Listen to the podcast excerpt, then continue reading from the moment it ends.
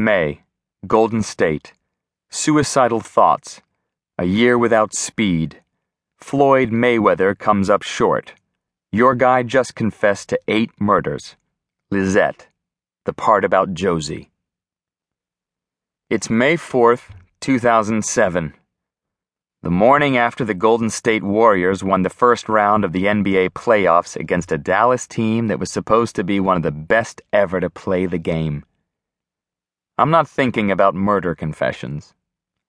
I'm taking Adderall, a Schedule D amphetamine salt combo, emptying the time-release capsules into glasses of orange juice, trying to break down the casing surrounding the amphetamines to see if I can get all the speed at once.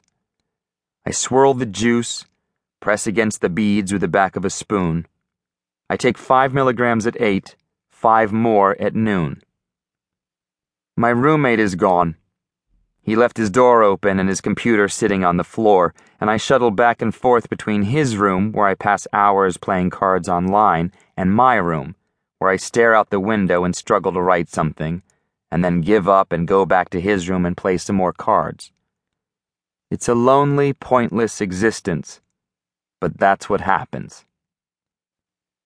I head to a party at a small publishing house in the Mission. All the kids are there, eating cake and bean dip and drinking beer. It's 5 o'clock and they're off work. One girl wears bright red pants that come to her rib cage. She's just back from Germany and says everybody in Europe is wearing these kinds of pants. I talk with Doug and Brent about the Warriors' run, how they barely even made the playoffs. I have the Chicago Bulls DVDs at home, Doug says. I watch the games of the 90s over and over again. It helps me relax. You know, the best player on that team wasn't Michael Jordan. It was Scottie Pippen.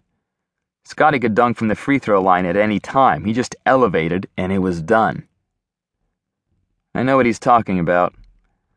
I lived in Chicago all those years. I remember the playoffs against New York, Scottie Pippen flying into Patrick Ewing like a warhead destroying a mountain. Of course, it was Jordan, and to a lesser extent Phil Jackson, who enabled Pippen to do what he did. He was never any good after he left the Bulls. He had his payoff, his championship rings, his millions, the rest no one will ever know. I feel ready to kill myself. After the party, I stop at the cafe. There's a girl from the writing program there, one of the new fellows. She's young, with bright red cheeks and a mop of healthy brown hair. She says she had been somewhere and heard someone say my name. She says it bitterly. I'm famous, I say, which is why I have so much money. Women follow me everywhere. But I'm joking. I don't have any money. I've had writer's block for almost 2 years. I go home and start drinking. By midnight, it's done. I'm asleep on the couch, beneath an 8-panel collage my ex-girlfriend Lisette made for me.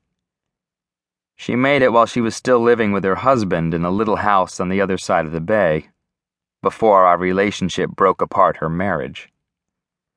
Each panel is 2 feet high and 18 inches wide, and comprised mostly of fetish models cut from mainstream magazines. Women in gas masks, men on operating tables stuck full of hypodermic needles. Glossy pictures glued on black cardboard, peeling at the edges. It's the only decoration I have.